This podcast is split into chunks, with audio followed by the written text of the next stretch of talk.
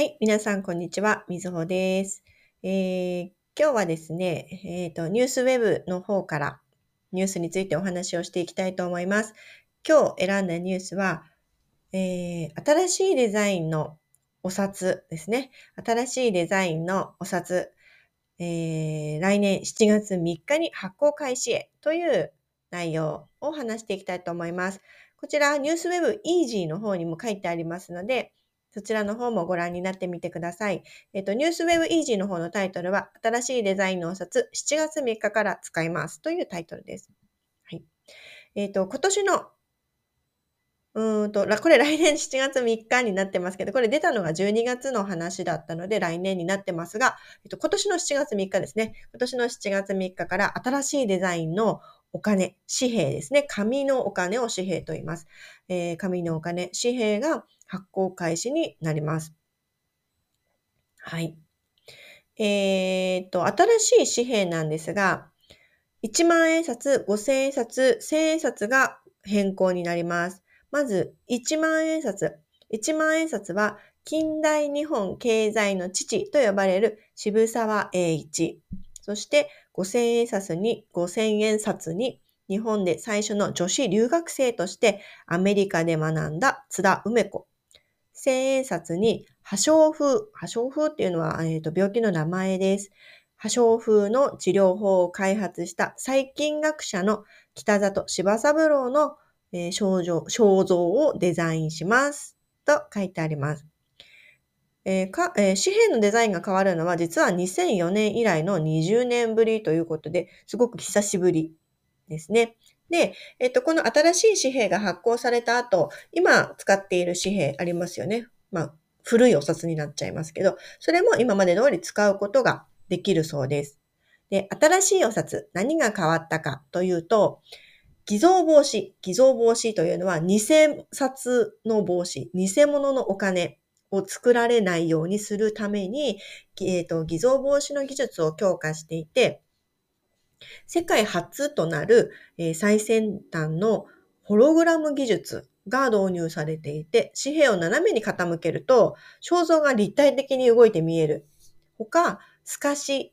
透かしっていうのは、こう、えっ、と、空とかこう、明かりにかざしてみると何かこう見えるっていう感じですね。透かしは肖像を映し出すだけではなく、髪の厚みを微細に変え、高繊細な模様を施しています。だそうです。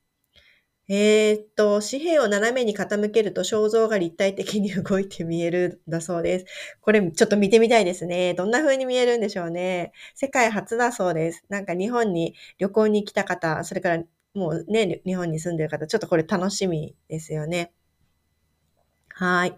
20年ぶりの新しい、えーっと、お札ということで、実はあんまりこう流通、流通はしてるんだけど、あんまり見ないのが2000円札ですよね。皆さん日本に実は2000円札あるんですけど、実は、えっ、と、そうそう、見たことありますか ?2000 円札っていうのは実はあるんですけど、あまり見ないですよね。で、えっ、と、今ももちろん2000円札って流通してるんですけど、普通にあのお店で使うことができます。コンビニとかスーパーのセルフレジで使うこともできますが、えっ、と、自動販売機とか、あの、券売機とかでは使えないところも多いみたいです。え、なくなってないですよね。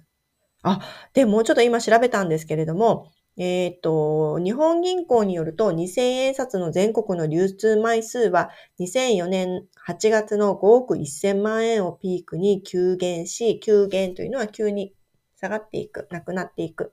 で、えー2009年頃からは約1億円、1億枚で推移しているそうです。で、財務省2003年度の1億1000万円、1億1000万枚を最後に製造をストップして、流通量は全紙幣の1%以下に落ち込んでいるということで、1%以下だからほとんど見ないですよね。見たらすごいレアっていうことですね。すっごい珍しい。で、なんでこん、あの、2000円札があまり流行し、流行というか、あのー見なくなってしまったかというと、日本だと、日本では2のつく紙幣にあまり馴染みがないことなどから、えっ、ー、と、普及しなかったそうです。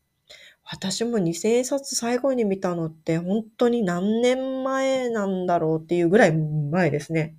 全然見ません。もう、なんか2000円札本当にレアですよね。珍しい。はい。えー、っと、今日はですね、その新しいデザインの紙幣が来年の7月、来年じゃない、今年の7月に発行になりますよという話をしました。それに加えて、2000円札は今あまりあの流通してません。すごく珍しいものですという話もしました。日本に旅行の旅行に来た方って2000円札見た方とかいらっしゃいますかね？多分すごい、あの、流通枚数がすごく極端に少ないので、なかなか見ないと思いますが、見れたらラッキーかもしれませんね。